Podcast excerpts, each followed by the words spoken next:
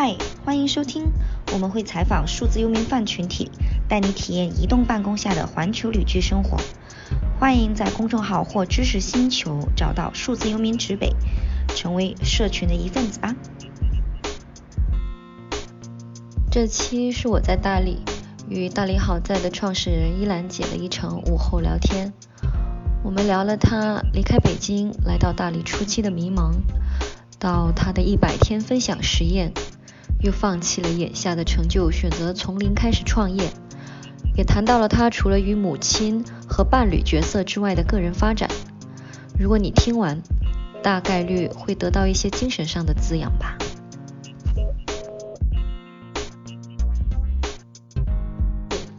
好，那我们今天，哎，应该是我今天真的很开心，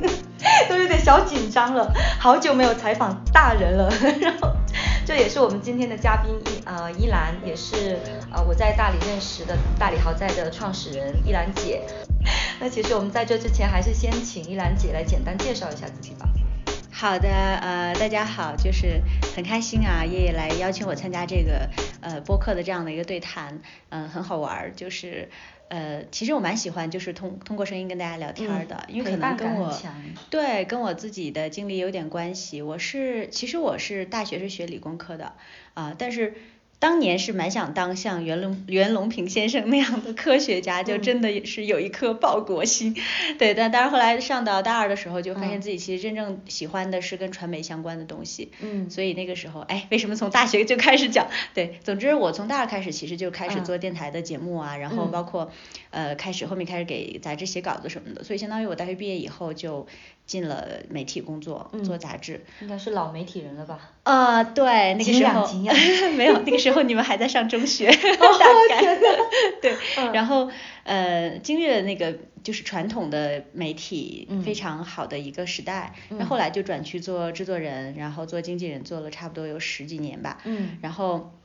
一直到二零一六年那个时候，然后我们我因为就是生第一个孩子，然后当时呃因为北京的当时的雾霾比较严重，所以嗯。我们就举家搬迁到了大理，就是从北京到大理。啊，所以今年已经是在大理生活的第五年，对，嗯。所以也在这儿跟大理 Hub 跟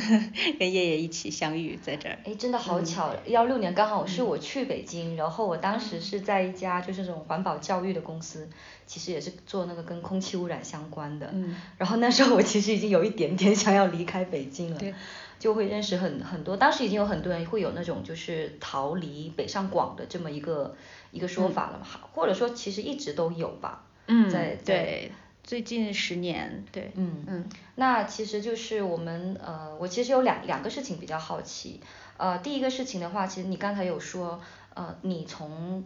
其实从你的大学时期，其实你算是比较清晰的，你自己的喜好是什么，然后或者说甚至你之后的这些事业发展是什么，然后到后来你一直作为一个传统的媒体人，又来到大理之后，那是因为这些就是背景的积累，你才想说创办大理好在这个平台吗？还是只是因为你觉得可能想找点事情做？嗯，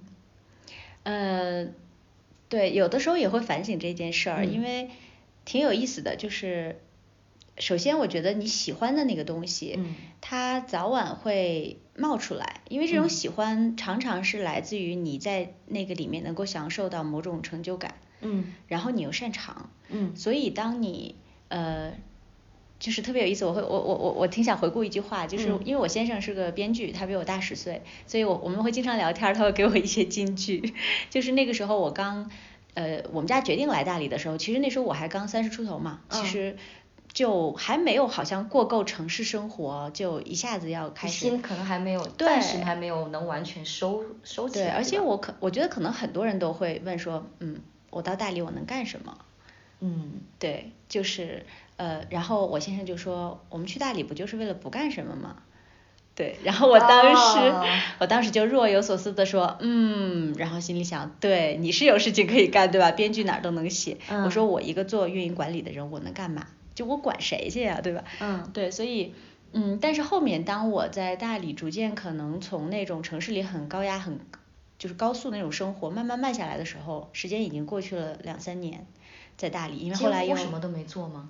也没有，就是一开始的时候你是不可能一下子停下来的，你肯定还会比如说原来公司的一些事情啊，啊对啊，然后线上的一些工作呀，其实还是有一个收尾的那个时时段，然后差不多那些部分呃已经开始，我开始准备可能调整的时候，又在大理又又怀了第二个孩子，然后你又开始对要应对生活里的一些变化，然后等到再从这个呃孩子堆儿里面把头抬起来的时候，那个时候就就是已经开始到不干嘛的状态了。然后一开始的时候，其实那种所谓的不干嘛，我觉得很多人是会慌的，啊，就是你当时的不干嘛是几乎，比如说你的生活里面是只有只有小孩，只有生活的部分，然后因为后面生完第二个孩子就是身体比较弱，嗯，所以几乎就是从嗯怀孕的后期，然后一直到这个孩子差不多一岁左右这段时间，大概一年左右的时间吧，就是嗯没有工作。就是完全没有工作，然后没有收入，然后也没有什么太多的社交，只有妈妈圈那种社交。嗯。所以那时候是真正就是好像缓缓的停下来，然后当你停下来的时候，你喜欢的东西会冒出来。啊，所以我记得我记得有一个专门去讲这个创意学的一个忘了是哪个名校的这个教授，他在讲他说，嗯，创造力来源于这个就是无所事事。对。有没有看过那个创造力来源于无所事事？就是说，当你真的去就所谓这种无所事事的状态的时候，你真正喜欢的东西会冒出来。哎，那我方便问一下吗？就其实当当时你那个状态的时候，你在经济上是有压力的吗？还是说压力其实跟很多人比起来相对来说会比较小？啊，对，这就是大人的好处吧，就是因为当时是是一个家庭的状态嘛，然后我们日常其实，在大理的话，就是生活上没有什么压力，因为当时也没有什么贷款要还了，然后呢，嗯。日常就比如我先生的这个编剧这个收入，就是应付日常是完全没有问题的。所以说，其实那种压力一定不是来自于你就是生存层面了。但是你作为一个女性，在今天，然后你是完全一个就是你每天每每月要等着对吧？先生给你一个生活费的那种状态是很不舒服的。嗯。那是也是我就这一生中唯一有一个那个阶段。然后他每个月会哎按时给你一个钱，就是他觉得很正常。对，就明明听起来是很爽的一件事，明明是很好的，但是你自己就会开始啊，就是有些不安的那个东西出来。嗯。然后呃，我觉得这是不可避免的，就是一方面我们可以把它标榜成为说哦，我要去证明我的价值之类的，但另一方面其实就是那种安全感本身。啊，对，因为之前之前我呃有做过一次那种比较小的调研嘛，就比如说为什么对三十岁不慌的这么一群人，就从二十到四十岁的呃一些女性朋友，我都有去跟他们聊，简单聊了一下，就发现其中有一个规律，也也是我很一直都想很想跟听众讲的，就其实还是需要有那个经济基础，就他这个东西可能不在已经不在乎是多还是少了，但是如果说自己能有一份。啊，像泉水一样能涌出来的东西，那那份安心感可能其实还是挺高的。对，而且就是说，其实你去呃找到一个所谓的这种现金流，不是说很难。嗯。但是在那个时候，你会在想，就是说我在这个世界上的位置是什么？就开始去。思考就是我就自我的这这么因为以前就我属于比较晚熟的人，我真的特别晚熟，这可能是为什么我会跟 九零后的朋友们玩的很好的原因哦，我真的很晚熟。我那天还跟我先生说，我说天呐，人家十八岁就开始思考的问题，我三十八岁才开始思考，我不知道是幸运还是不幸，但是真的就是那个时候才开始呃去，因为以前我们今天还在讲这个事情，就是说以前我们好像呃更倾向于是外面的。别人的评价去定义你自己，嗯啊，你在什么公司，你什么职位，你收入多少钱，啊，你住什么房子，等等等等，它都是外界的这个对你的评价，包括你是不是精致，对吧？嗯。但是好像当你真的就到那种无所事事的状态，甚至你跟这个外界失去联系的时候，我当时真的就是失去联系的那种状态，是完全没有是失联平常的那种交际了吗？因为没有啊，你你你之前的这个朋友圈肯定都是在城市里，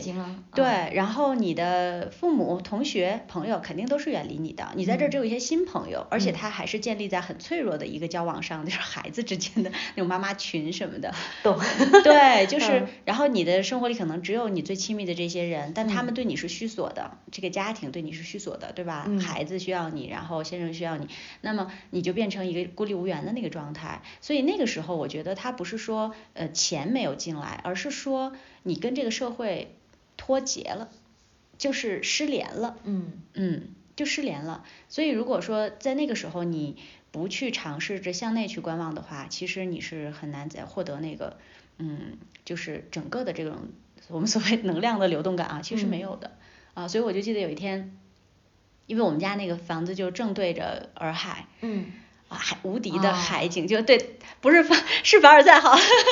对，在大理的时候，你看我现在外面也是 对，也是的，对，就是太阳太其实是非常美的。但是有一天我就推开窗，我就觉得，哦天呐，就是大理太小了，然后那个山就近在咫尺，你就很想把它推倒，就你想看，你想。推开这些东西，你想看更广阔的那个世界。我当时觉得，哎呀，糟糕呀，我好像是不是要抑郁了？就是后来，因为我这个人天性还是很乐观，我知道他不会真的到抑郁症的程度，对，但他一定是说你是很低落的，你需要自救。所以我当时其实什么事业啊，什么其实没有那些想法，就是说，首先你先把自己从一个嗯牢笼中要拯救出来，自己先拯救自己，对，自己先走出来才行。对，就是我觉得挺好的，因为如果。呃，你在还在城市那样一个节奏里，就是实际上所有都是外部的评价去构成你对自己的一个评价的时候，只要外部的评价不停止，你是可以不停止的，你就一直，所以所所谓什么内卷也好，所谓这种什么单单一价值观，它都是因为你已经形成了这样的一个反馈的机制以后，你就会一直顺着这个走，只要外面有这种反馈，你就继续往前，对吧？你就继续往前。但如果这个反馈一直是单一通道的，你就会。越把自己越挤越 辛苦，越挤越辛苦，对，所以那我觉得幸运的部分是说，我提前就是从这种外界对我的定义中跳出来了，然后呢，我开始呃去自我观察。啊嗯，我觉得这个真的是挺幸运的。就我们，我我前去年我也真是真的有迷茫过。可能我觉得我做播客的原因之一，为什么要聊这些东西的之原因之一，也是在于这里，就也是从传统的职场当中走了出来。然后很多次我怀疑过自己，嗯，我是不是太自不量力？我是不是应该把传统的职场之路给走完？就一直要晋升到某一点才才能甘心？到后来想一想，好像跟你讲，就是我感觉这这条路是走不完的。你你可能比如说你已经当上 CEO 之后，你可能下一步别人还会给你更多的其他方面的压力。对。所以所以就是后来就是也是内省了一段时间。我有一个我有一个场景跟你觉得好像啊，就之前我们不是。啊，也凡尔赛一把，就是因为大理真的太小，然后每个地方都很美。对。但有时候我我就是我那那次我就坐在我那个合伙人嘛，就我们老黄的那个车上，然后我就想着，我突然想哭，我说我为什么会有这么好的生活啊？我感觉我不配，因为我没有，就是我没有在努力，我根本就不需要太用力的努力，这些生活这些美景就在我旁边，我就突然找不到自己的价值了，就是我突然不知道自己。在这个世界上应该是怎么样的去存在，或者说我能够能够给别人带来什么价值？突然我就很迷茫了，然后后来也就其实也真的就是，呃，想我想回到大理好在这个事情的话，其实就是我是我就是刚好在那个时间有看到大理好在，因为我那时候挺好奇，就是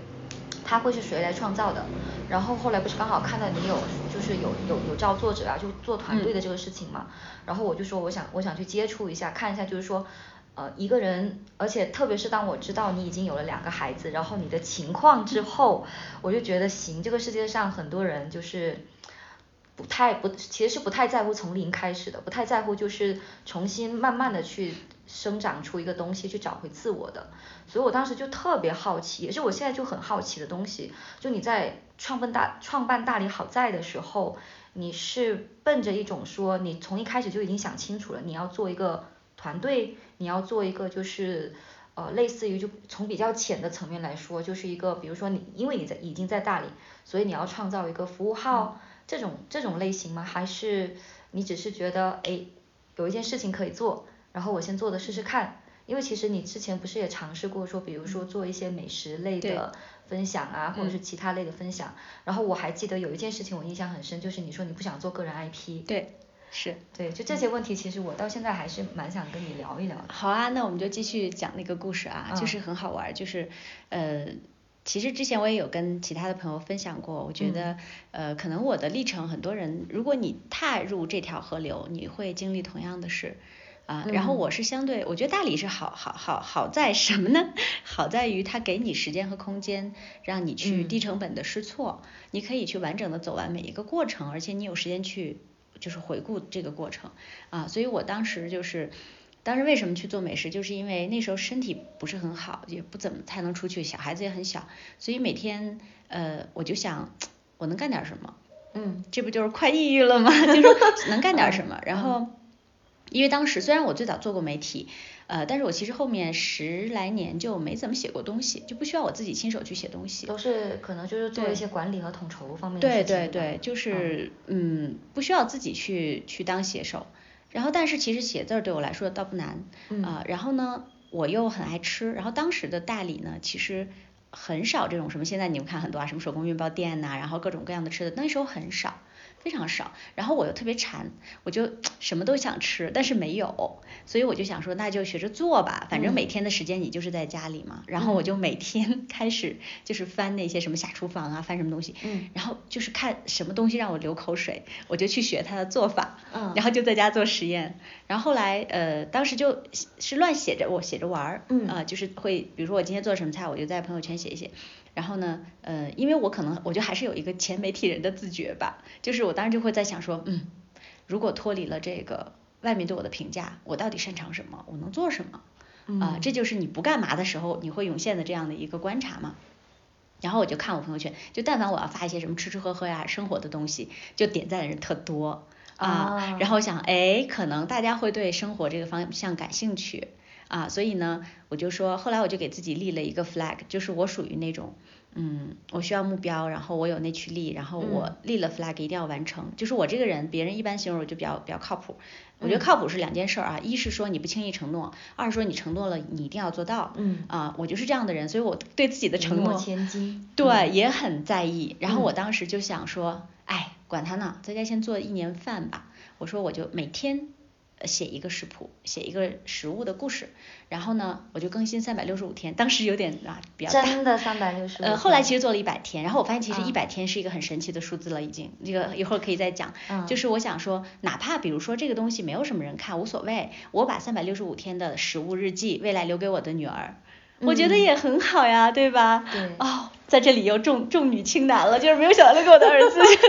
对，就是因为当时女儿刚生嘛，也好可爱，然后就想说，哎，留对，就是留一个食谱给她，那以后如果女儿也当了妈妈，或者说她长大了，她可以在妈妈的这个食谱里，哎，既能学会怎么做好吃的，然后又能够分享当时的心情，其实也是一种情感的另一种连接方式。对，我就觉得，哎，这个还蛮有意思的，然后又每天就有事情做，然后你就是为了要写食谱，你就要去重新拾起来笔开始写东西啊，然后你要去拍那个过程啊，然后甚至我还报了那个什么手机摄影课，因为我真的当时这些我都不会，因为以前都不需要自己做的嘛。嗯。然后你就去上了手机摄影课，你怎么把照片能拍的好看呀？然后就呃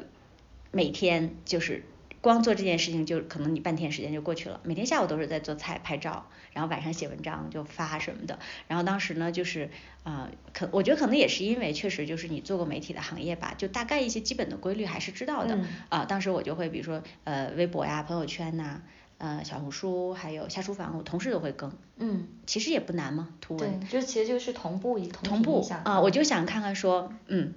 哪个平台的粉丝更爱我？就然后就很好玩，就是逐渐的，当我呃开始做到可能第一个月左右的时候，你就会开始发现，哎，有反响了。嗯。就会有好多，比如说陌生人问你说这东西怎么做，然后会有很多人去加你的。这个微信，嗯，然后还有很多群，美食群会拉你进去，嗯，啊，然后就开始，嗯，后到后面的话，好像我记得是下厨房的粉丝涨涨的是最快的，所以后来我就，呃，可能比较勤更一点下厨房，对，然后，呃，一直到就一直做，然后我也会发朋友圈，然后就会发现好多就是那种，啊，新朋友老朋友就全都跑来去去。Follow 我的每天的那个内容，因为每天大概会写个五六百字吧，就写这个我跟这个食物的故事，有时候会回忆，比如说呃快到圣诞节了，你就会回忆在北京去三里屯大家一起喝热红酒的那个时间呢。其实我觉得这部分才是真的有灵魂。啊，特别好玩，就是然后有的时候，比如说因为我特别喜欢，就是很喜欢香港，然后那个时候就是香港的那些什么丝袜奶茶呀、菠萝油啊，就是最爱嘛，然后我都会学着去做，然后呢就是分享当年。那个时候的那个时光，嗯啊，或者有时候，比如说就北京，对吧？驴打滚我也会做，就是老北京的小吃，就是馋到那个程度，你你我真没想到那个驱动力有那么大，就是全全国各地的小吃我都会做，学着去做那些，然后去回回忆，会回忆起很多事情。还有有的时候，比如说你做的东西，可能是想起你跟妈妈的一些连接，妈妈当时跟你说的话，因为你今天也当妈妈了嘛，对吧？然后有的时候，比如跟老公吵架了，然后可能今天也会写写说，哎，后来做了个汤，两个人就和好了，就是好多好多生活里的分享。嗯，其实其实我觉得这个，嗯，从情感或者说从技巧上面来讲的话，应该是说你把这个 storytelling，就是讲述这件事情，已经把它做到算是一个极致了，就 storytelling，还有就是。做东西这件事情，就把他的灵魂注入进去。对，就是其实，嗯，每个人都需要找到一个跟这个世界沟通的语言吧。嗯。然后对我来说，可能当时就是食物。就你每，因为你每天要吃那么多次食物，所以后来你的在这方面就是让你感觉最满意的一点是什么？然后既然你这么满意，为什么你又你又跑去做了一个大理好菜呢？就是满意的一点是，呃，当我做到就是差不多两三个月的时候，然后好多就很神奇，就很多事情就回来了。然后比如说你开始有社交，因为你开始有就有自己的美食群啊什么的，然后呢你就开始有收入。然后我们当时因为大理有很多很多的这种风物啊，就很棒啊，各种特产呐，好吃的，你就在里面随便发一发链接，其实都可以卖出去。嗯。然后因为那个时候可能做社群还是算是比较好的时候啊，也比较好做，你随便发发也是可以可以有收入的。然后有了新的朋友，大家就觉得说，哎，他们都以为我是个美食博主，然后每天就讨论美食话题，也很开心。然后朋友圈也有了，然后收入也开始有了，然后也很神奇的是。对啊，听起来一切都好顺利。对，然后很神奇的是当时呃呃下厨房在。二零那是应该是二零一八年，二零一八年的年底就突然给我发了一条信息说啊恭喜你获得了我们本年度的优秀新人奖，他每年其实不多的，他可能就是十个优秀新人奖啊还有一些其他的大奖什么的，然后我的天呐，我当时就想哎这真的是我就是。离开学校以后，头一次完全用对吗？用完全用自己的这个 这个能力，而且还是从零开始，因为我以前完全不会做饭，嗯，就是从零开始，然后得了个奖，哦，当时就很鼓励，嗯，就觉得说我的天呀，我还可以吗？就是那种好像自己的一点小自信啊什么又回来了。然后呢，其实如果要是一直按剧情发展下去吧，对呀对呀，我也可能会成为一个美食博主，嗯，但是呢，嗯，因为我可能，呃。就是怎么说呢？我觉得对单纯只用美食去跟大家沟通，第一个我其实不是特别有信心，因为美食只是我的工具，不是我真正的擅长。啊，不是我真正的擅长，所以这个一会儿会我们会回来再想这个事情哈，就是不是我真正的擅长，因为我我既不是大厨，我也不是有很多年呃美食经历的主妇，而且我也不愿意说一天到晚就是做菜拍菜，其实那只是我当时的用应用到的一个其实算是你的一。个想要走出去的一个工具吧。对，其实我真正我现在反省，当时真正想做的事情是就是打开这个沟通的门，跟跟这打开这个跟这个沟通的门，嗯，对，那这个事情其实当时就。某种程度上完成了，但完成的标志不是因为我得这个奖，而是因为就是因为别人看你不停的去输出的时候，然后就会有很多工作找到你，所以当时就有一个嗯非常好的公众号，嗯，然后呃看到我经常发东西嘛，就问我说你能不能做主编。啊？那个是一个访谈类的节目，就很好，现在应该是视频号的这个头部了之一了。然后当时还是在公众号上面在发，呃，然后但他们的团队在北京、上海和深圳。嗯。我说我在大理，你们找我怎么工作？然后我觉得，当然我觉得这个创始人很酷，他说没问题，你就做吧。然后我想那没问题，因为我是做运营管理出身的，其实我知道怎么去。呃，即使用线上的方式，我怎么去去去做一个大家可以协同工作的一个系统？因为已经有很多现成的互联网工具你可以使用，对吧？对。即使在当时，在几几年前，这些工具也都已经很发达了，而且当时甚至疫情还没有开始，但是像数字游民其实早已经在线上工作了，对吧？我那时候对，其实真正流行起来已经在在国外的话，应该是十十几。对对，最近有这个概念是几十年前早就已经有的。是的，是的，因为我之前的工作经验也是基本上是全球协同工作的，因为那个时候工作性质吧，就是好多团队都是在全球各地的角落，然后大家一起去协同做做事情，所以我觉得这个事情是完全没有问题的啊，然后无非是说你要让跟团队一起去共同磨合，嗯。嗯，所以当时就是很快的去，呃，而且给当时给的这个薪资，我觉得也蛮 OK 的，今天想起来觉得也还不错，所以呃。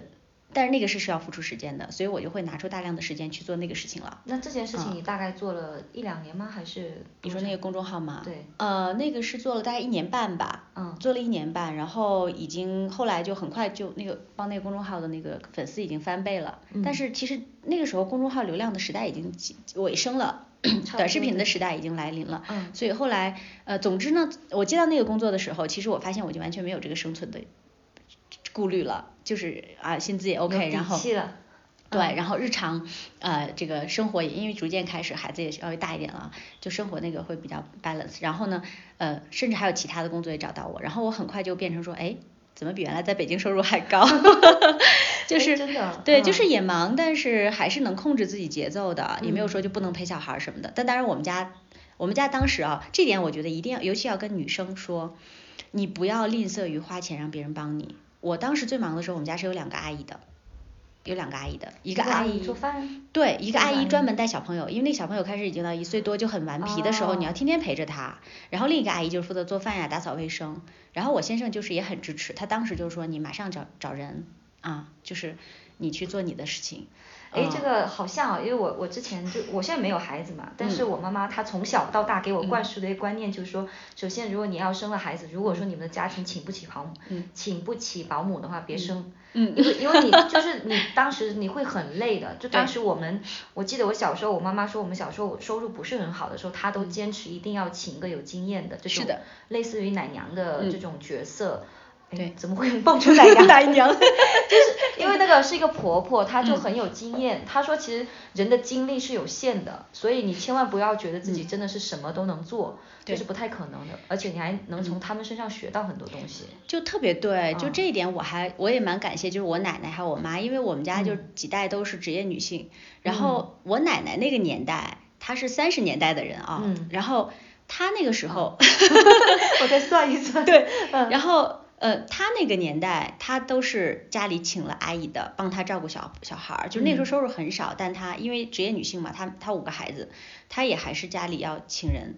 就是。呃，到我妈妈也是，我妈那会儿就是他们那会儿工资九十块钱一个月什么的，然后对，然后我爸我爸那会儿在就当兵在外地嘛，他也一样，就是我，所以我们家小时候一直就是有有有保姆或者有阿姨跟我们在一起的，嗯，所以我妈跟我说就说哪怕你就赚一个保姆的工资，你也请个保姆在家，但你出去工作。对，我觉得这个其实就是一种。呃，不在乎说你你这个家庭是有多少钱，而是说你这个家庭的消费结构，以及这个家庭它的收入结构，以及生活的各种就是安排这方面的东西。对，就是一个家庭要有就是一个统一的价值观吧，然后这样的时候就比较好沟通。所以我也很感谢我先生，就是他没有说要把我拴在家里，虽然有两个孩子，嗯，甚至很小，就是他愿意说你多请人帮忙，但是你去做你认为有价值的事情。所以我觉得在这个方面我是很幸运的。就是不管是自己的原生家庭还是现在家庭，他们都愿意说，呃，你在自己不要太累的情况下，你你能够去让人帮忙或者怎么样，就是没有把我拴在家里。但这一点就是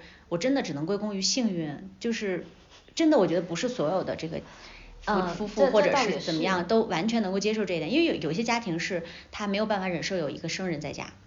啊，对，特别是住家阿姨。对，这种其实呃，有些人是的确会。这个是可以说开去是另外一个话题啊，就是说你怎么去跟陌生人组成团队，亲密的就共处，其实也是有技巧的。嗯，对对，就是那个可以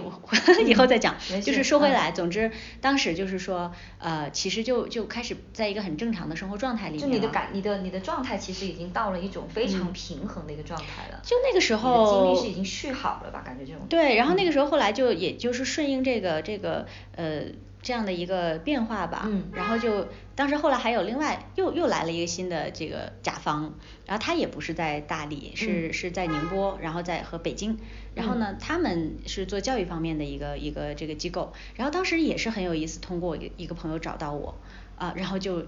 一定。让我去帮他们做东西。啊，我也觉得很奇怪，就是，但可能是因为之前你做的一些内容，大家看到那个调性是合适的啊，而且呢，很多就是中小型的机构，其实它是不一定是跟最大的这个服务伙伴才能在一起，它反而需要就是能够认真做事的人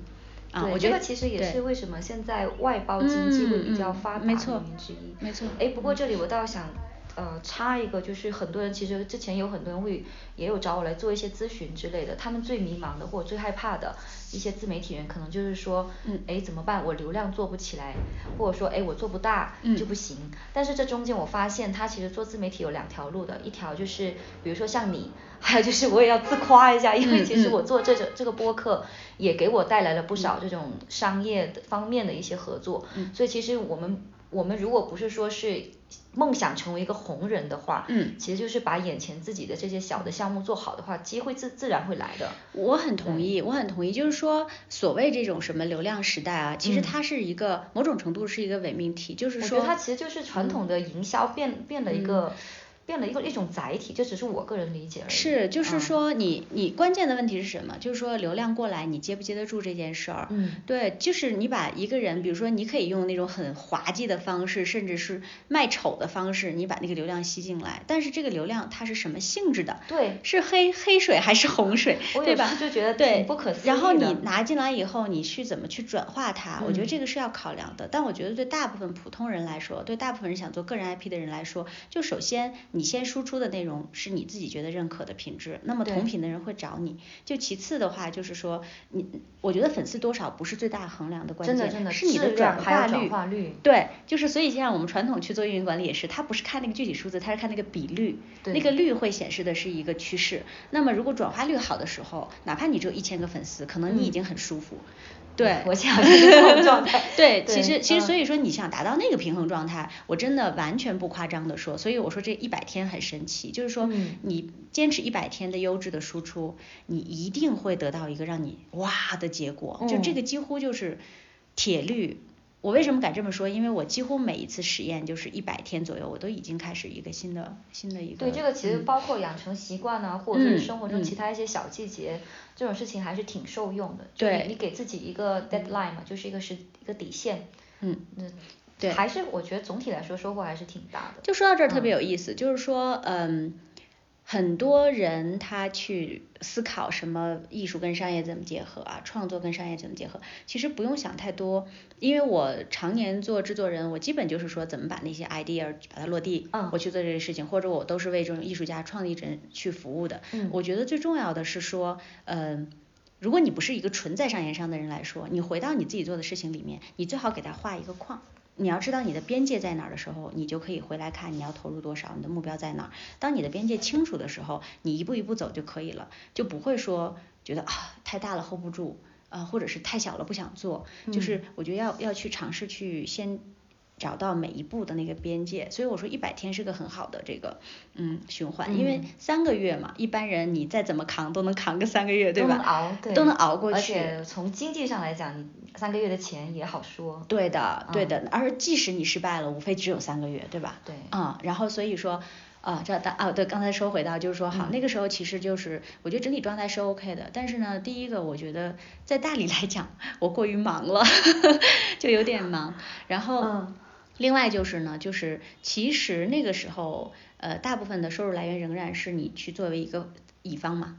是一个服务服务的性质，它不是你完全可以能够掌控的事情啊。所以我觉得既然已经来大理了，可能你还是希望能够对创造出一个，其实我我一直有有想过，你是不是想要创造一个真正属于你，或者是说你自己有更。更能把握的这么一个东西，就是有可能，但这个确实，你看他一步一步去要尝试的，没有说你思前想后一步到位，我觉得这个事儿很少见啊，就很少发生。那对我来说，其实当时后来其实是真的是因为疫情打断了我当时的一个节奏啊，然后呃，因为外面好多事情就不做了嘛。甚至大理本地的好多事情也会受影响，所以一直到呃去年二零一九年还没有影响，二零一九年我的收入状况就就非常好嘛，但都是你服务别人。到了两千年的下半年的时候，其实那些就开始显现了，就是说很是还是会受一些影响，啊就是好像还是得靠接单 就是说那个时候呃事情少了很多，嗯，那个收入不一定马上就减少，但你会有危机感，就是你知道这个世界在变化了，然后呢呃所以在去年九月底的时候，然后我当时 看有朋友在发朋友圈嘛，就说离二零零零年最后一天还有一百天。我一看，哎，一百天，又是一百天，又来了，又来了。对，我就想，嗯，反正也闲着嘛，嗯，就干脆做一个事情吧。嗯然后呢，呃，这又就是回到之前，所以我觉得，嗯，真的年轻人，你做任何事情那个经验啊，都不是白费的。只要你当时不是说去混日子，嗯那个那个东西最后还是会涌现出来帮助你。所以当时我想，我说干嘛呢？然后我就看，哎，就大理其实很多人都说啊，多元人文呐、很包容，很好玩但是从哪儿进入这个好玩儿呢？我觉得刚来的朋友是不是会就觉得很迷茫？对我真的，我我嗯第一次来大理的时候，以前我的窗口是青旅，就是你一个人旅行的话，青旅会是个比较好的窗口。但其实有时候青旅它，到现在我也仍觉仍然觉得是一个好的一个比较比较好的媒介吧。不过有时候就是你还要想要真正的和本地的一些很深入化的东西联系下去，其实还是有一丢的难一丢丢的难度的。对，就嗯是有时候我觉得也很很神奇哈，即嗯使在资讯如此发达的年代，其实仍然还有大量的这样的信息鸿沟存在。我我有时候嗯反倒是觉得是，正是因为信息太多了，就嗯有时候 too much means nothing，对，就东西太多，反倒你你不知道怎么筛选，你没有自己的一个信息吸取以及信息筛选的一个体制之后，你其实等真的等于什么都没有，对都是砸过来的。对，而嗯且就是在这个时候，为什么大家都讲什么细分呐、垂直啊？其实嗯它是有一定道理，就是说，比如说你你你平常你也可能可能你上电大众点评或者上什么马嗯蜂窝你去搜那些东西，但是它因为也已经体量太大了，对对对你仍然是大海捞比较针泛。对，所以说那。我对我来说，我最喜欢的事情，也很擅长的事情，就是我很喜欢收集信息，我也很喜欢去分享这些我知嗯道的事情。呃，因为我大学毕业第一个工作在那个 Time Out 那个杂志嘛，就嗯是也可能有朋友听说过，那他在全世界，这已经就二十几年的老杂志这种，他在全世界都是在做说这个城市正在发生什么。啊，对，就是一本城市资讯的杂志，你拿着这个杂志，你不管是周刊还是月刊，你拿着它，你就可以玩遍全城。会有一种安全感吧。对，就是基本上很多国外的年轻人，他到一个城市，如果他看这个城市有 Time Out 这本杂志，他就拿着一本杂志，他就可以玩遍全城嘛。他几乎都就是你没有任何阻隔，你就知道哦，今天我去哪儿，明天去哪儿，对吧？哪天有 DJ 嗯什么来了，哪天有 party 啊，哪哪哪儿有一个什么咖啡的活动啊，或者有个读书会，那你很快就能找到你的同类。我觉得这种这种同类这种感觉是就是群体感。嗯，对你永远都需要的，所以说。其实这个是有一个过程的，最早的时候是呃在那个两千年前后开始，就是中国开始有这些平面媒体在做嘛，周刊呐、什么那种啊，什么消费杂志啊，然后在后面有一段时间是那种就是网络时代，就是网页的时代，那个时嗯候就有很多的这种活动的网站，各个城市当时都有，嗯。然后他就会你可以在上面去搜搜活动，然后订门票啊什么的，但是那个时代就突然就截止了，然后就变成这个移动端我都。没有什么印象。对你们那，你们那个时候还没有钱参加活动，大概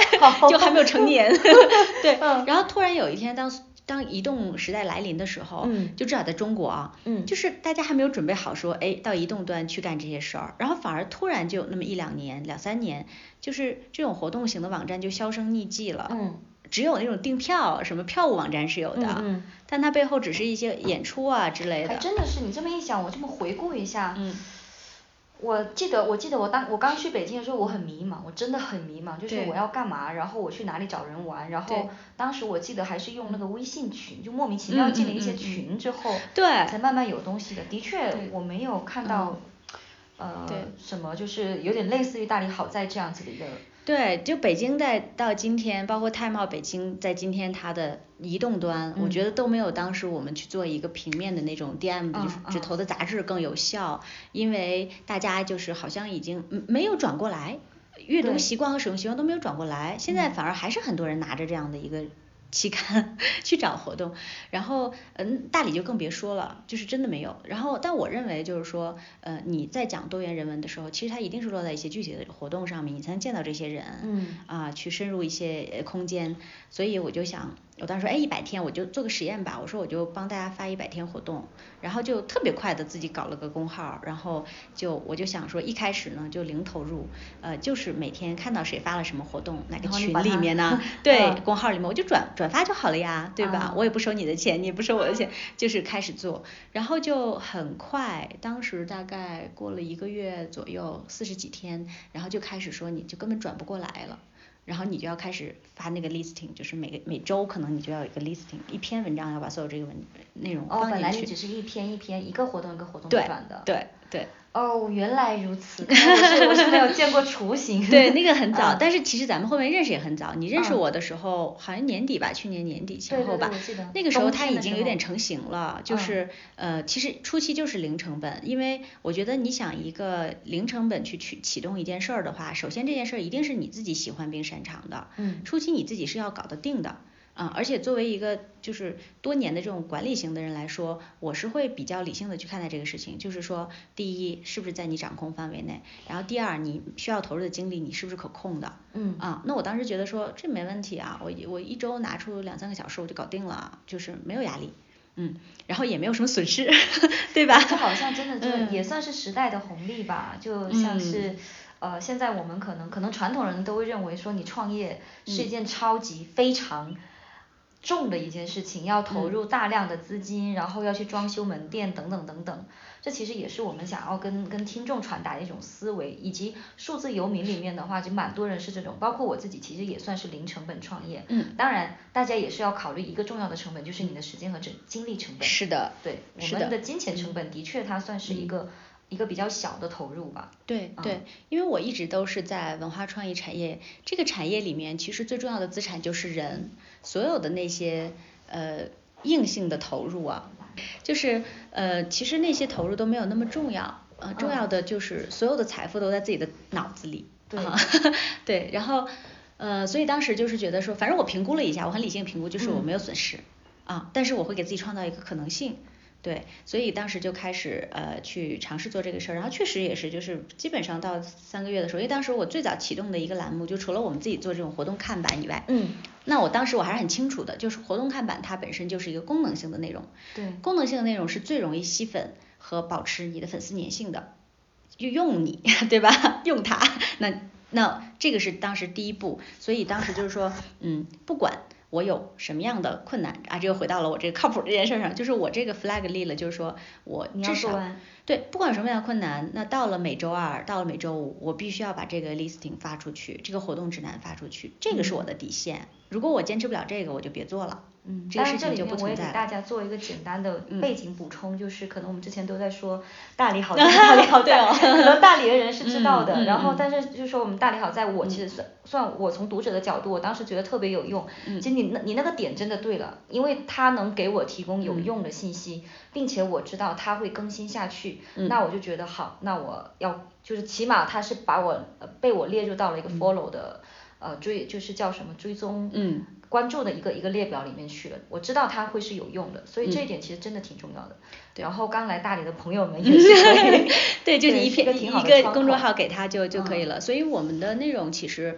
基本上虽然是从活动入手的，但是我们可能就是因为我最早就我初步定义它就是一个人文的入口，它不是一个像那种什么传统的这种纯本地号，像那种什么新闻号啊或者是什么美食圈啊，它不是这样的东西。我希望它是一个多元的文化人文的入口，偏精神层面吧。呃，对，就即使他写吃喝玩乐，他应该有自己的一个。嗯，风格了，风格对，或者是一个标准，所以当时我们到现在也是基本上就是一方面是每周固定的发活动指南，这一周大理有什么好玩的活动，然后另一块就是攻略型的，嗯，我觉得攻略型的还是重要的。你你对对，就是其实其实这里面我倒是我受到的一个启发哦，因为我前几年真的好迷茫，我什么都做，做的东西太多了。但是后来我发现，就像第一像你说的垂直，以及第二个有用，第三个就是你坚持，坚持最重要，重复性，对，这样其实是会有一个时间套利，呃不呃时间复利，对，呃特别重要，这也是为什么说你这个事儿至少要坚持三个月你才能看出效果。你说哦我已经更新三天了都没人评论 啊，对不起你太短了，对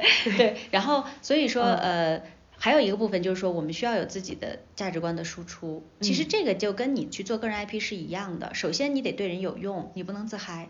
对吧？对，的确是。啊，要自嗨自己从有用开始，好了对呀，从有用开始，哪怕你就是教人怎么化妆，哪怕教人怎么说英语，对吧？嗯。哪怕是教人怎么做这个公众号，但你至少首先，我觉得普通人的敲门砖是有用。啊，也有人就吃颜值的，但我觉得那个不长久。对你首先是有价值，然后其次你是说再输出自己的价值观啊，然后呢，我们输出价值观的部分其实就是讲述大理的有意思的这些人的背后的故事啊，所以我们有这种什么大理爱情故事这种栏目啊，啊，然后有这现在的这种大理的视频号，一百个人的这种栏目，然后这些栏目我发现也很很很受人喜欢。就是它它其实是从一个比较垂直的东西变得越来越立体化。对对。所以你会觉得这算是一个嗯，好在它比较。就首先我们先先抛开成功这个这个定义，还没有现在，真的算不上，只是活下来了。但但是我觉得他起码在我们这群人里面，他是一个正在正向发展的这么一个，已经算是体量也比较大的一个东西了。你觉得他就就中间他能他能做到这么有机的发展的一个原因是什么呢？啊，哎，我觉得这个问题很好，哎，其实刚才我说到的这些思路都是比较。简单的，可能大部分人也会实践的。对。但是为什么反反倒你 你做成了？为什么？嗯，对我来说最大的不一样就是，首先我做这个事情啊，我觉得那种爽感肯定是大于你只做个人 IP 的，因为我是一个桥梁型的人，就是嗯我从一开始进入职场到现在，我但凡是做这种桥梁型的工作的时候，嗯，其实是比较得心应手的。就我不是一定要冲到台前的那个，我不是主持人，我也不是演演奏家。啊，但是我比如说你不管做制作人也好，你做这个经纪人也好，做这个媒体人也好，他其实都是做一个桥梁，做桥梁型的人，然后你把合适的人放在一起，做成一个更有意思的事情。那我觉得这个对我来说啊，就是那种嗨的感觉，对比我说我在台前享受鲜花和掌声的嗨点要高。不是说不行啊，但是我我我还是更喜欢做资源整合的事情，做桥梁的事情。所以当呃当时就会你会逐渐会发现说，哎，如果这个事情对了。是你真的想做的事情，你投入的热情和心力是不一样的，而且你是不累的。对，而且你还是有有很正向的回报嘛。第一，它在不断的壮大。对。第二就是我现在看，大理好在就是能够接到的一些资源，其实真的真的是还蛮可以。对，所以为什么就说到这件事情，就是说因为每个人他真正的爽点不一样，所以我记得以前去采访一个大咖的时候，他就说没有坚持这件事儿，可能是蔡志忠先生吧还是谁，就说没有坚持这件事儿。如果你真正热爱他的话，你的专注力，你所谓那个心流啊那种感觉，然后。他都是自然而然的投入，你怎么会觉得累呢？怎么说我要打气说加油啊？你要坚持，对吧？对。所以当那个东西向你涌来，你就知道这个事儿是对的。真的会有那种感觉，因为其实我播客停播停播过两个月，然后那两个月停播的原因之一就是我突然觉得我采访的模式化已经太固定了，然后即使说中间还是会有那个商业过来，哎，现在也欢迎更多商业来找我，我不会永久停更的，但就是我的承诺就是如果我要我要聊，那肯定是聊那种真心对喜欢的，就以前我疯魔到我身边任何一个人，我看到他，他头顶上写着一个播客主题。就我曾经对播客的痴迷是到这个程度，嗯然后那两个月突然进入了一种阴霾期，就我看到他，他头上什么都没有，我就觉得好像聊的又是一样的，又是这样子的，嗯所以我觉得你刚才说那句话就是没有坚持这件事情真的特别的。特别的很有感慨，就现在我我我又开始重新播客，又有感觉了，而且我的确也有还有一些金主爸爸，我 就一些 金主爸爸，对我感我感觉真的是一半一半，你还是要理性和感性相结合的，你不能说我不想跟我就不更了。呃，可能不行，就是你要跟你的不能这样，你要跟你不管你的平台大小粉丝多少，你你要就是注重这个承诺。对我之前是有给大家说，就是我状态不好，然后我怕我输出的东西不够好什么的，然后我说我是调整嘛，而不是说我就放弃它。对，所以我觉得这个也是有一点点差别吧。不一样，你肯定再重新再开始更的时候，你的心态或者什么已经跟之前是。我我现在是很很轻松的，但是那两个月 对，我有时候也会有那种犯懒的时候。这就说到另外一件事情了，就是说我我。到现在啊，我倒是认为，就是我觉得不管在之前去帮其他的公号做这种就是线上的运营，还是说在今天去运营大利好在这个平台，我都有意无意的呃用了一个很好的方式，而且我也认为这个是未来的一个职业的方向，就是其实跟数字游民的这种概念是异曲同工的，就说未来首先我觉得这种嗯线上工作是常态。然后其次就是说，在今天的年轻人，呃，其实他比我们同龄的时候，因为我八零后啊，就是呃，比我们同龄的时代其实要更加成熟啊。作为互联网的原住民，其实他早早的就接受比我们更大的信息量，他的成熟度是更高的。所以今天很多像我们以前啊，就是在公司当这个中层啊什么领导的时候，你你你手下这种九零后就大家都说啊不靠谱什么的啊，特别容易离离职啊之类的。但我从来没有这么想过，就是我觉得。每个人为是另一个成功的秘诀，就是可能是就是每一个人 是为自己而活的。如果说嗯小伙伴们愿意跟着你一起工作，我觉得一定是有成长感和成就感去支撑这件事儿的。你单纯靠钱可能还是不够的，除非你钱超多，但可能也很难坚持，嗯对吧？因为每个人你要回到自己内心感受上，嗯，所以就是我一直都是嗯。在组织这个团队的时候，哦，就很有意思。我在今到到今天为止，我在大理的这个公司，哎，现在你团队的话，大概就是零全职或兼职，一共是差不多多嗯核心比较经常在一起，大概就四五个吧。嗯啊、然后加上如果作者的话，就是有十个左右，嗯差不多。但是它是很灵活的，边界很不是那么清晰的。嗯因为我是没有固定员工的。嗯，就是呃，我觉得一方面当然是你考虑到很现实的一个运营的压力，但另一方面，我觉得这个就是一个未来的状态。虽然我没有固定员工，但是跟我一起工作小伙伴都是两三年以上，而且一直在线上，有时候就一年你甚至都不会见一面的啊。但是我们就是因为这个小团队，嗯，有很强的灵活性，然后有很舒服的，就是能让你感觉到的成长感和成就感，所以基本上呃，不管是这种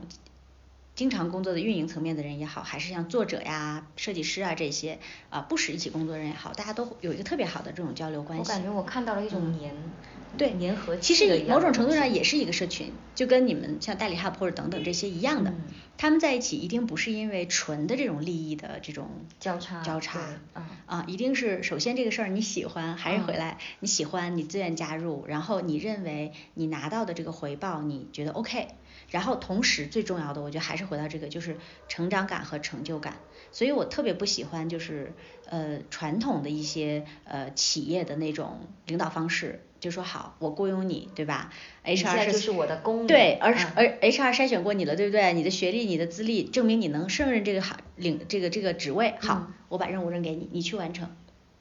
如果你完不成，你为什么完不成？你干嘛就是你吃的？不行对你你不啊行，你自己去想办法进步，你给我完成。对就很少有真正有领导愿意去就是帮助年轻人找到自己真正擅长的东西，嗯然后协助他去一起成长到合格的状态。啊，有些可能大企业 maybe 是可以实现，但是很多很多的，我觉得很多年轻人会陷入这种困境。嗯，我觉得其实这也是好在的一个魅力之一吧。其实嗯。大大家如果说有有这种粘，就是有这种粘度、有粘合感的话，其实也嗯。是因为有认有认同到好在的这个价值，以及比较现实的，嗯。它是一个可盈利的，然后对它是嗯。无论是从物质上还是精神上，它都是有回报的这么一个东西。对，就是我可能给不了呃什么五险一金这种稳定，但嗯是我会给到比这个行业至少是不是最高，但也是比平均值略高的有竞争力。对，就是嗯哪怕即使在大理，即使我自己压力很大，我觉得就是优质内容值得就是付费，值得付费，真嗯的是，要不然优质内容怎么能持续产出啊，对吧？所以我我，但是这个优质内容其实是我们共同创造的，我会比如说我把这个任务发出去，我会具体的告诉小伙伴儿，你用什么方法能够做，我的标准是什么啊？如果你达不到的话，我会协助你一起去往上够一够，跳一跳啊，然后找到它比较舒服的一个状态。然后最后共同拿出的这个成品，我觉得不管是一篇文章也好，呃，一张照片也好，还是一个视频也好，大家都认为是满意的。满意的，嗯，标志是什么？嗯你愿意把自己的名字写上去。嗯嗯，其实对对，其实那那那我觉得我个人总结一下，就是我觉得好在成功的秘诀，谢谢。就我感觉就是其实我好像我也算是一个看着好在从去年的时候刚接触好在吧。啊，是一个谦卑平和的一个东西，不是说我居高临下看着好在成长。嗯，我们的就是优质粉丝。对我应该算算是优质粉丝之一，然后之前也合作过一篇文章，我觉得当时比较好的感觉就是第一就是你的功能性是非常清晰的，就大家会知道这个号能给我带来什么，就是我觉得我觉得这是很大的要素之一。然后第二的话就包括我从一个合作者的一个是一个一个身份来讲的话，我觉得就是你能够其实你能够给我的是一种，即使说我写那那篇文章我是需要花几个小时，然后要要付出东西，但是你你给我一种很安心的那种就是结构感，我知道这篇文章我会写出来，我能写出来，以及它是真心我自己也需要，也能给别人带带来帮助的。嗯然后第三嗯可能就是你刚才说的，我觉得这种就是团队的一种粘性。嗯就其实说说说白了，我觉得一个成功的一个很大一部分原因之一，可能就是我我的角度啊，就是你在和所有人都在一起成长，包括大理好在这个好，嗯都是、就是都是一种成长的。对对，就是这个里面应该那种嗯，就是那种情绪也好，或者感觉也好，那个流动是比较舒服嗯和自然的。嗯就是这件事情舒不舒服，大家是你很明显能够感觉到。很多嗯年轻人可能辞职就是我不爽。对吧？哎，真的，有的憋得慌。对，有的人知道自己为什么不爽，有的人其实是迷茫的，不知道。反正但我知道我不爽了，嗯然后我就算了，我换个环环境吧哈。就是我我我是不太希望说小伙伴儿在这里面有不爽的感觉。那我如果真的有不爽出现，我就会找那个问题在哪儿，是你给他的定位不对，就可能他不是嗯真的擅长这个事儿，还是说没有他没有找到他自己的方法。啊，我觉得就是这个过程是其实是蛮需要耐心和你对人的真正的关注的。我觉得你你嗯。真的很有那种，就是你真正的让我感受到了什么叫 leadership。就是就是就是 leadership 嗯。领导力这个东西不是像传统一样，我现在抽一根烟，或者是我现在就是 嗯。就非常严严肃的坐在这里，我就是你们最大的领导，然后我让你做这个，我让你做那个，而是真的你有一种魅力，就是那种，呃，把把这个事情做好，然后你能把把人嗯凝结起来，而且你在中间我特别欣赏的一点就是你你有一种人文的关怀，好夸，就是越越聊越聊，我觉得越嗨，就是这这种才是真正的 leadership。就比很多工作坊，就跟你聊这么多，我觉得跟去参加比参加一个工作坊的那种价值可能差不多，或者甚至是更高的，真的。这个这个有点儿过誉了啊，就是可能嗯，当然我确实我觉得不是每个人都擅长去整合资源，也不是每个人擅长当领导，每个人嗯要找到自己合适的那个位置。有些人可能甚至嗯自己都管不好自己。对我我我我不认为我是是一个特别优秀的所谓什么 CEO 级的那种是职业经理人，或者是特别优秀的商人，我显然不是。但是我确实喜欢。就是有 leadership。有一点点，但是我嗯觉得你要用对地方，就是说嗯可能在很多更大体量的事情上，像我们像我这样过于人文关怀的人也未必合适，因为有啊的时候你会、是对对，但就是至少在你的事情上。你能够 hold 住，就是嗯那种感觉就 OK 了。所以我还是回到这件事情上，就是到像我现在马上四十岁啊，就是所谓四十不惑，我现在是觉得特别舒服的状态，就是说，嗯，我能够观察到自己，也能够感觉到别人，我接受我是一个普通平凡的人，我接受我很晚熟，我接受我甚至很浅薄，我很我是个新灵魂，我完全接受这件事情。当你很接受这个事情的时候，你能够看见自己舒服的边界在哪儿。所以那个所谓舒适圈儿不舒适圈儿，我觉得你要去看怎么定义它。对，就是说你你首先你要知道那个圈儿在哪儿。对，嗯，我感觉啊有时候舒适圈其实也是你，你其实自己是可以创造出自己的一个舒适圈。对，就是说你首先要知道边界在哪儿，你不是说你的边界很大，但是你在其中其实你还 完全没有触达到那边界啊，那个太舒适了，过于舒适了。嗯。对，但是你的边界你能看到它，然后你能够选择去扩大它，呃或者不扩大，就是说我觉得那种知道，呃还蛮重要的，安心感。就是对觉察那种还是还是蛮重要的。哎，这个其嗯。实倒是有有回答了，之前也有蛮多人会问到跟数字游民相关的一个问题，他们会说你们老是这么去奔波，就在他们眼里吧，或者说在一部分人的眼里面，你们总是去奔波，总是换不同的城市，而且还会跟不同的人去交往，你们会不会觉得很累？但是像这里刚好回答一个问题，就其实现在这种生活模式反倒是我们最舒服的，嗯就因为我们的朋友其实。我们的朋友也在动啊，对 就比如说我们可能十二月一月份我们就要一起去海南了，我们其嗯实是这一群人是不变的，然后以及我们我们现在已经习惯了，每到一个城市就已经知道了，嗯如何在这个城市去找到朋友，找到活动。其实我们已经创造了一个就是脱离了，嗯应该说是脱离了空间感的这么一个舒适圈。对是的，就是当然可能不同的人有不同的判断，有些人他需个回复吧对他需要稳定的空间带给他的这种安定嗯。感，有人可能是需要就是群体，对啊对。有人可能是是需要其他的东西，嗯。呃，就是你，所以我说这种自我观察，我觉得数字游民有一个很有意思的点，就是说很多数字游民是呃，就是一个人就是一个队伍哈，就是貌似是呃这样子的对，对然后呃，然后你也有很多时间跟自己去共处，这个时候呢，你可能就会比那种大厂里的一个螺丝钉会有更多的时间去了解自己。嗯找去反思了知道你真正喜欢的、不喜欢的，你的边界，你能做的事、不能做的事，你就可以去做选择，然后选选选选选选到其实就是你，对吧？我要什么，我不要什么，你你这个就有了。所以这你越早的找到这个这个感觉，其实你就呃越早的完成了你人生的课题。所以为什么很多人说什么中年危机啊啊？我今天嗯早上跟我先生在探讨这件事儿，我说我最近有点知道四十不惑是什么意思了，然后 我觉得很很自在现在的状态。他说其实不是每个人都是这样的，有的人可能到你这个时候就是危机。对，真的，我觉我觉得其实我还是蛮蛮感恩这几年，以及就是前一两年有过那种短期的那种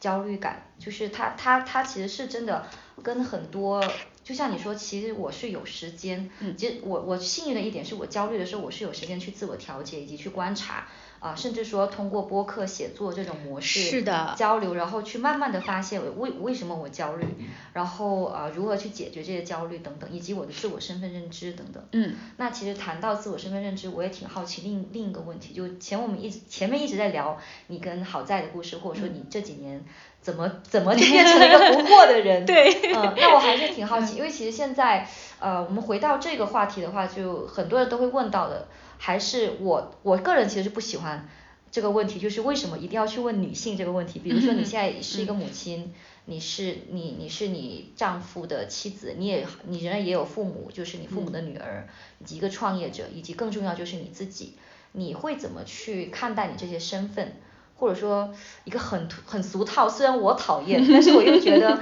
可以问的一个问题，平衡是吧？怎么去平衡这些东西？其实就算我采访，可能会有一天采访一个男生，我还是想要去问这个问题。对，这个就跟性别无关。对，其实之前有一个节目，我们在聊的时候也聊聊到这个所谓这个平衡的问题。嗯。然后呢，有两种回答啊，一种是。很装的，就是说，对啊，你可以用这样这样这样的方法去找到一种平衡啊，对吧？然后呢，他可能告诉你很多方法论呢，对吧？什么家庭管理时间表 什么的。然后还有一种论调就是说，不存在平衡，你要取舍，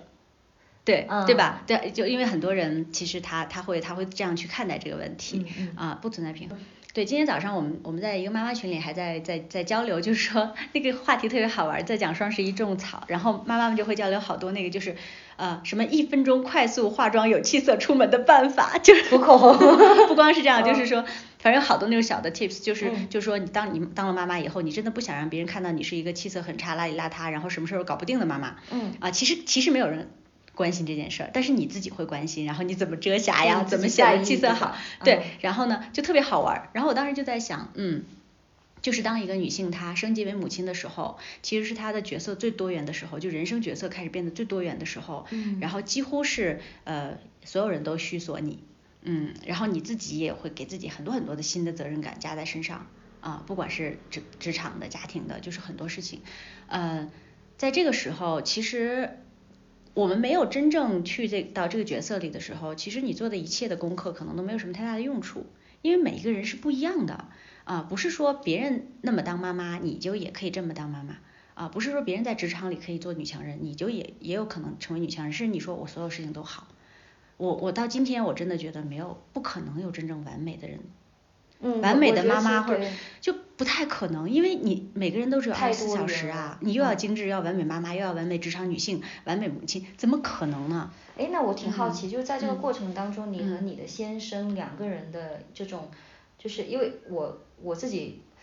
我没有孩子，我现在也暂时没有家庭，但是我有时候会，我因为现在我有我也有伴侣，就是能体验到有时候生活有时候像是两个人一起打仗，嗯，就是就就有时候比如说安装电视这种有的很小的事情，都是两个人需要去商量，就会变得不一样了。就你跟你先生是怎么去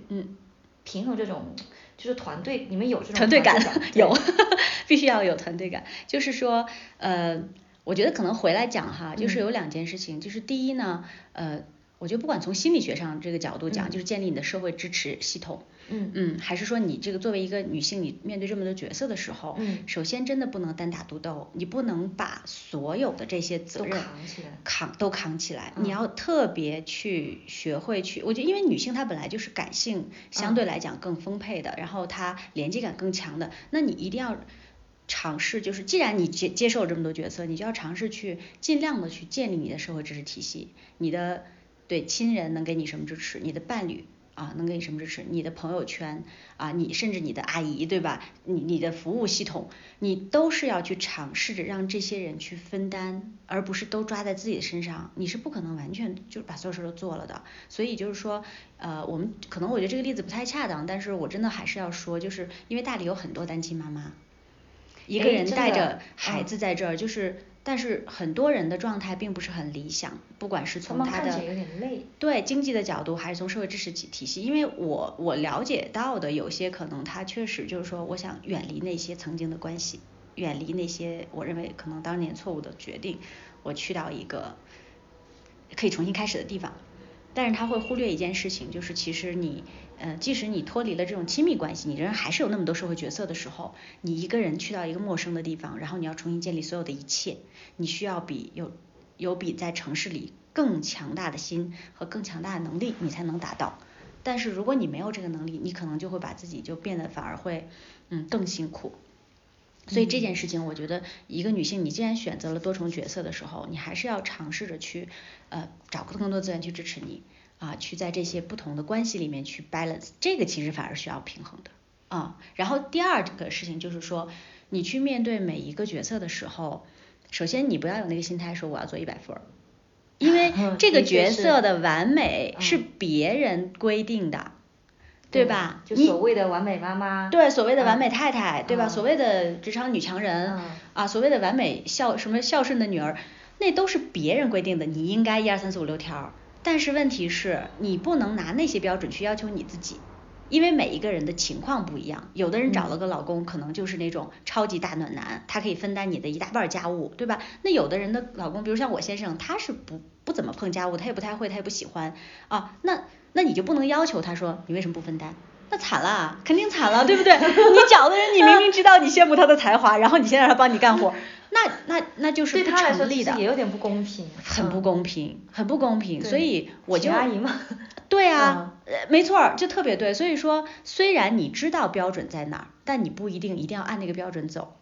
嗯嗯，就这个是你想去找到自己舒服的那个那个部分的一个前提。你不能要求所有的完美，尤其是那些所谓精英女性，所谓从小到大的这种优优质学生、好孩子，特别会容易陷入到说我要九门课全一百分儿。对，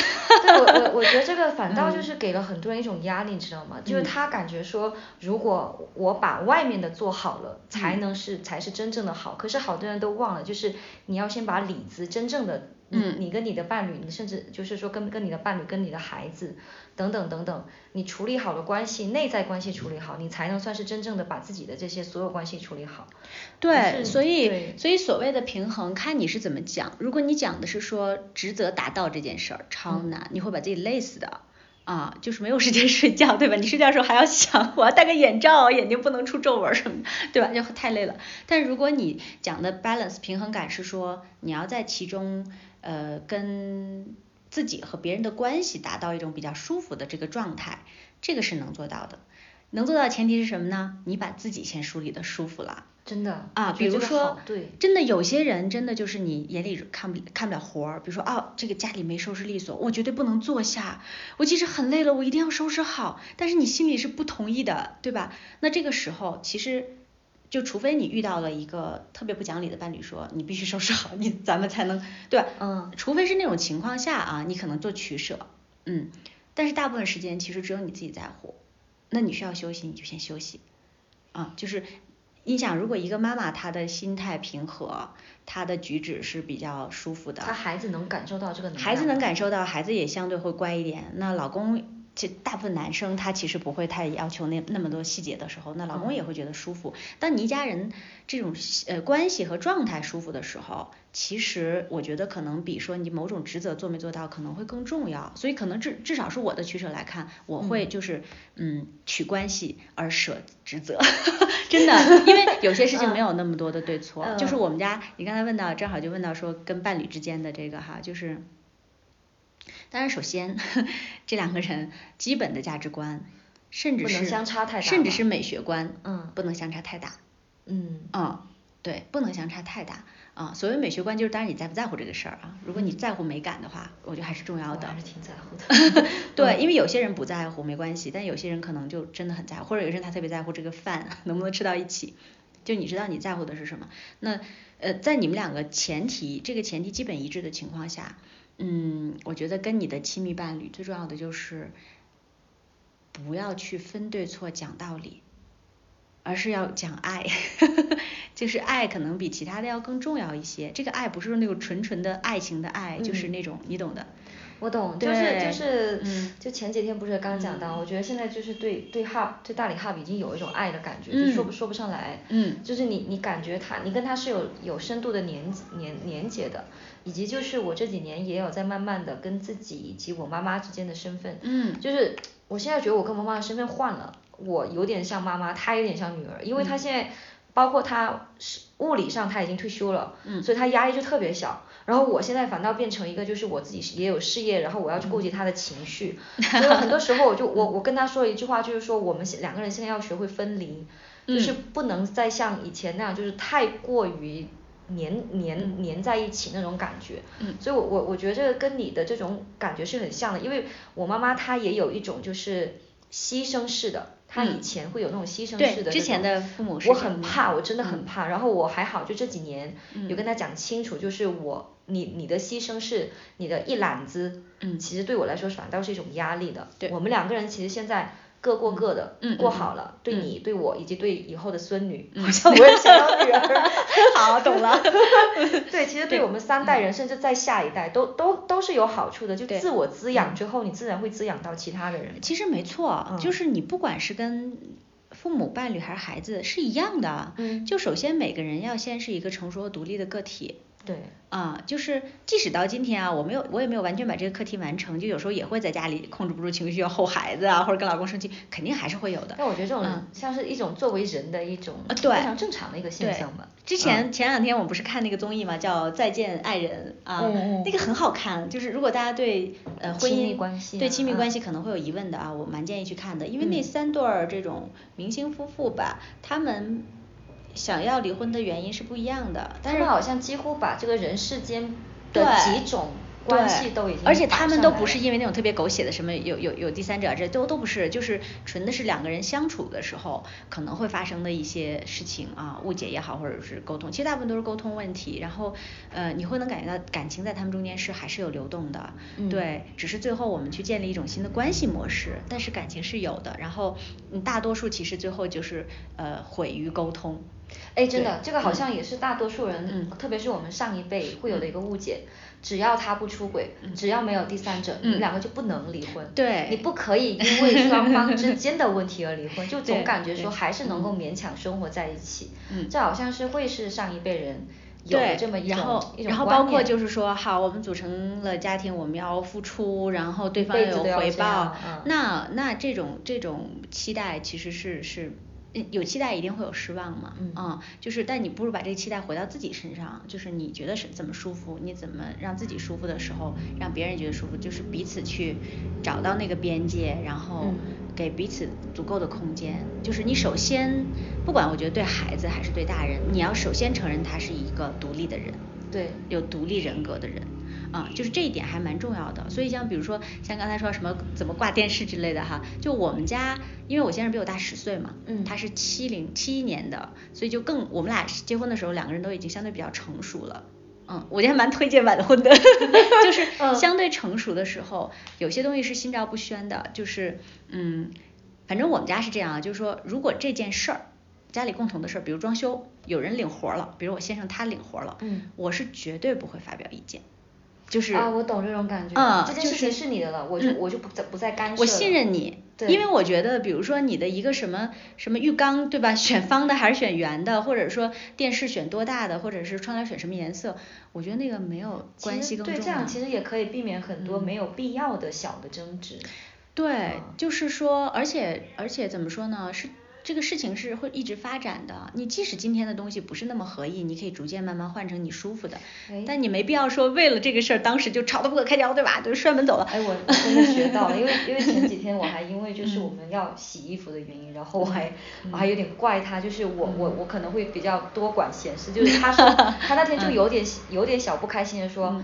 洗衣服这件事情我已经懒下来了，所以你就不要再管我几点洗几点收。是对，就是我有我自己的工作的时间。然后既然我已经跟你说了衣服我要洗，那那洗衣服这件事情真的你就不要再管，你只要保证这一天二十四小时之内。这衣服会洗好晾好就行了。嗯。然后我当时也就是有思考这句话，我说，哎，对，我没有必要这么费心的。是。对，因为这个东西已经给到他那边去，我就是有点像你说的，没有必要揽那么多责任在自己身上去。对啊，那你多好，你乐得不用管这个事儿了，你去享受你的生活多好呀。然后，对，像我们家，比如说，因为我比较会吃喝玩乐嘛，我们家。家庭旅行啊，所有的攻略都是我做，我先生不会问一句，他不会抱怨，不会，他不会下了车说，哎，咱们车怎么还没到啊？他不会说，他就他相信你能安排的很好，就是我觉得，呃，对伴侣的这种信任感还是很重要的，你不能把他当孩子啊，那孩子当然他有能力不所及的部分啊，你有监护的责任，但是你的伴侣是个成年人，嗯，我觉得你要相信他能处理好。对，哪怕他处理不好没关系，这个事情过了，回头哎，我们情绪稳定的时候，大家可以回来谈有没有更好的方式啊。但是，嗯，就是我觉得在这个里面，就是这种信任啊和不太计较那种这个是非啊，这样还是比较重要的。就首先你要把关系可能放在，就反正对我来说是这样的，我觉得把它可能放在更前面一点。嗯，那我们回到就是说像个人发展这一方面的事情嘛，嗯，那现在就是一个。啊，总结性的一个问题，其实就是你现在觉得，作为一个人，一个成熟的独立的个体，他可能说甚至贯穿了整个一生。嗯。你觉得最重要的是什么，才能保证你这个人是一个不断的独立的去发展？嗯，其实这个问题蛮大的，可能你你你从什么角度去回答都不会有错。对，就是说，呃，我可能因为我儿子，对我儿子刚上小学嘛，小学二年级，七岁多，我。就是因为他开始懂懂事儿了，然后我就会跟他有时候谈一些大道理之类的。然后呃，最近我就会跟他谈，我说我很希望你成为一个有礼有节的人。我只是给他这个希望啊，不是要求他。就是我觉得有礼有节是什么意思？就是说，嗯，这个礼呢是理智的理。就是说，你要知，你要有你，你要有理性的部分，你能够去用相对理性的方式去看待这个世界和分析一些具体的事情。嗯。啊，然后有节讲的是节制，就是说你要知道那些边界在哪儿。我觉得不管是跟人和人之间的关系，还是你去做具体的事情，甚至你管理自己啊，要不要暴饮暴食什么的，对吧？你要知道那个边界在哪儿。就是如果脱离这种边界感的话，很多事情就会失控。比如说两成年人之间的相处边界感在哪儿？嗯，对吧？很多时候是大家是模糊的，你越界的时候，你就会控制别人或者被控制。那我我想可能，虽然我今天我也不认为我做到了啊，就是还有很长的路要走。但是如果说你能够有一定的理性啊，不要完全通过感性去去去处理事情，然后又能够看到边界的话，嗯。就是其实其实会蛮舒服的，去这么这么成长下去对吧。对对，包括比如说很多人讲强调自我，我也遇见过，因为跟艺术家啊什么工作比较多，遇见过非常多非常非常自我的人。那么如果你的自我特别大的时候，你得保证你有足够强的能力或者是天赋去支持这个特立独行，就别人会真的会因为你的这种东西去宽容你。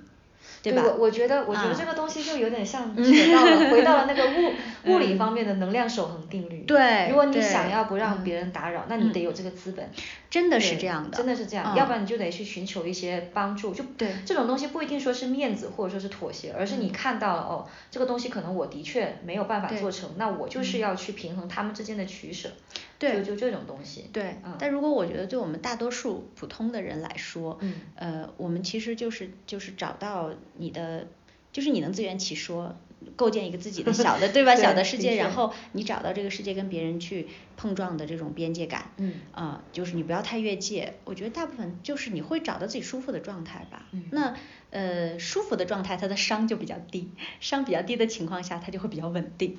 啊，的确是，就我的确是这样，就现现在 越越越来越希望。进入到一种比较平和，甚至就是真正的佛性，就是真正的跟佛有点类似的这种这种状态，而不是传统的躺平或者怎么样，还是在做自己的事情，有自己的事业，但是同时的话也能够比较平和的跟自己相处，跟伴侣相处。跟朋友相处，就这种感觉就超级好。哎，其实我还蛮想，呃，能多说一句吗？当然可以。对，我还蛮想分享，因为最近不是在做那个人物的这种小的短视频嘛，然后也在大家好在，大家好在视频号。对，然后呃。特别有意思，就是昨天采访到一个呃瑜伽老师，嗯很年轻一个男生，呃，然后其实他的习练瑜伽的年头不是很长，但我、嗯我觉得他的思考很有意思，就是嗯、呃他就在讲说，嗯。特别好，特别好玩儿。他在讲，他说，他说我以前啊，因为他是个山西人，他说我以前就是那种北方人的食对，然后他就我就是一个无肉不欢的人，每天晚上就是撸串儿喝酒，撸串儿喝酒，嗯然后年纪轻轻就有啤酒肚，然后呢，就是饮食上啊，嗯食色性也对吧？饮食上其实没有什么节制，就普嗯通的年轻人嘛，以嗯前。然后呢，在这种嗯跟女生的关系上也是，他是。很喜欢跟女生谈恋爱那种啊，就是嗯会看到漂亮的姑娘会不由自主的，就是哎，大家想去，就是想认识她或者什么，他很直白。然后甚至说当时来到大理的时候，呃，甚至在他的朋女朋友在外地的情况下，然后他在大理还交了一个国外的女朋友，甚至都要谈到就说要不要搞一个开放式婚姻，嗯就是相当于他在那个身体欲望的部分也开始就是完全是呃敞开的状态。嗯而且那个时候他已经在习练瑜伽了，他不是说还没有开始啊，嗯就是说他会一下子就面对说我的欲望可以敞开的时候，后来他就举这个例子，他说其实到那个时候，你因为你一直不停的习练瑜伽，你的会逐渐趋于一个相对平衡的状态嘛，然后你的那个自我的觉知会有，然后你就会发现，有的时候不是你的真正需要，而是你缺乏，缺乏引起的欲望就欲壑难平。啊。嗯、所以他就用这个例子举，他说，然后到今天他现在他是个完全就吃素的，他持续将近两年就是开始就一直就是素食，然后呢他又回到了他原来的这个女朋友身边，然后就觉得现在很有安定感，他也不再去索更多的情爱嗯对，然后他就他在整个过程中看到了自己真正的需求，而不是欲欲就是欲望不满的时候那种大量的这个需求，其实那个是哦。假的，懂那只是你的欲望，嗯你没有被满足的欲望，它不是你真正的需要。啊、所以我觉得很有意思，就是当你真的找到一个相对比较呃 balance 的状态的时候，你就能够察觉到你真正的需要。其实你想你满足你真正的需要的时候，就没有那么难，你不需要那么多钱，你不需要那么大的成功。有的人他成功很大，有的人可能需要成功就不是那么大。对，嗯。其实这这个真的是就是，哎，我这里也想自己跟自己补充一下，就是我当时不是有一段很很郁闷的时期嘛，然后我那我那时候就会去，但我因为我一直都是有做冥想或者是觉知之类的东西，所以我当时是知道自己在郁闷，然后我知道自己在试图用一些没有营养的短视频这种比较嗯快的东西去填满自己，然后我后来发现不行，这越来越空虚，然后后来我又才恢复到看书的状态，我才发现就是你在空虚的时候，你不能去做这些事情，这种事情只有你在累的时候偶尔刷一刷，嗯。那种叫叫做放松，但你一直刷，就你会那个脑子的洞会变得越来越大。对，会变得越来越大，就真的很可怕，所以就是。其实还是蛮推荐大家去看书的，因为你看书，你一开始可能你会觉得你看不下去，但你就把它摆在那里，嗯。然后你可能之后的话，你这种就是满足感是真的真的很有的，嗯。就后后世后世满足感很大，对，嗯，对。哎，那在最后的话也想就是请依兰姐，嗯。就是你你自己在这种生活啊，或者嗯。说是在工作过程当中，你有没有一些就是你喜欢觉得想要分享的工具也好啊，书嗯籍也好啊，或者是一甚至是一本杂志啊，都都可以，嗯，其实能让你开心的东西，开心的东西啊，就又让你开心又觉呃得哎有用的哈对，又有嗯。用，嗯，其实还蛮，我我看东西蛮杂的，嗯。而且可能最早做杂志吧，我还我也很喜欢看杂志，就嗯。是尤其喜欢像那种什么呃日铁啊那种那种杂志书，他会嗯把一个专题就挖得很透啊啊，你就会比如说怎么野餐，对吧？然后怎么收拾东西收纳，你就会把一个话题去看的很多，所以杂志我还都还是蛮喜欢的，像那种杂志书我都很喜欢，然后呃。如果说很工具化的书啊，那天其实因为也有提到这件事，我就想了想，我说我推荐什么书，又有点想装一下，但是又觉得说，嗯，不能误导年轻人，就搞一些特别形而上的东西。嗯呃，就是如果大家真的就是说对，嗯。低风险创业感兴趣，其实是有这样一本书的，这还是樊登写的。我不管大家怎么看待这件事情啊，就是嗯但是真的就是樊登写过一本叫做《低风险创业》，那本书其实还嗯，我觉得是蛮就工具书里面还是蛮有用的，嗯就是他讲到了一些最基本的原理，而且特别适合在今天，就是不管你做个人 IP 也好，做一个小而美也好，啊，想找到一个自己独立的一个状态也好，我觉得你去控制这样的风险，然后嗯让自己的成功的系数稍微高一点，还是蛮必要的。所以我保着去呃本着去印证自己的一些想法和固有经验的这样的一个呃目的，我读了这个书我觉得还是有启发，因为大家彼此会印证嘛。嗯然后我也去这样去实行，我发现就是说，哎，这本书你的掌控感会会会有啊，嗯你也不用买，你听一听也可以。对，就是嗯去去印证啊。然后其他的话，其他的工具。我我知道的工具恐怕没有你们那么多，就是我我我是不拘泥于工具的，我经常就一边喂喂奶给孩子喂奶，一边就把文章写了那种。对，就是充分运用网络资源还是还是嗯挺重要的。但这个其实不用跟你们说，你们太太会了。然后书，我想想啊，哎，其实我我我比较更喜欢那种就是讲生活类的书，比如说之嗯前、前一段时间不是很流行那个日本那个七十岁的奶奶叫坂井顺子吧，嗯她的那个一系列书就生活良方啊什么的。然后包括那个什么他莎奶奶啊什么那些，其实我都会买来读，就是它本身做的也很精美，然后你会在那种呃每一天很生活的细节里面找到一种笃定的感觉。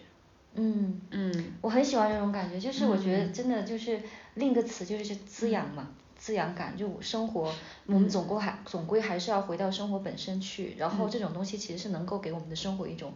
非常营养丰富的那种感觉的。就我们也不需要就太刻意的说，哎，我一定要读有用的，或者说我一定要读怎么怎么样。对，就是那些顺其自然就对，其实不是说你你看了你就会干什么了，没有嗯那种功利的东西在前面，但是它会就是说呃激发你的那种嗯触觉对嗯对外界的那种，因为我不是那那种就是高敏感度的人，所以我也没有成为一个艺术家啊。就是说嗯好处在于说你不那么容易受伤，但是不好处在于说有的时候你对生活的细节的那种感触，嗯有时候是比较钝的。但一旦你比较钝的时候，你其实获得快乐的能力也是降低的。嗯啊，所以我觉得你回到生活的细节的时候，会找到很多小确幸。前几年流行的词叫小确幸，就是说那种小小的给你带来的一点一点小的快乐，你别看它很小，它确实会持续的像嗯但它其实真的会是我们生活的一一部分。就细雨一样去滋养你的。对，嗯，对，好，那呃，我们今天聊的也是差不多，然后今天很谢谢依兰姐啊、呃来到我们，其实这是我的节目做你的直播间。好，那我希望就是我们这这一期能能够给听众能得到一些滋养吧，就是听众能能够从中得到一些比较，就是春雨细如，哇，我好像也忘了。就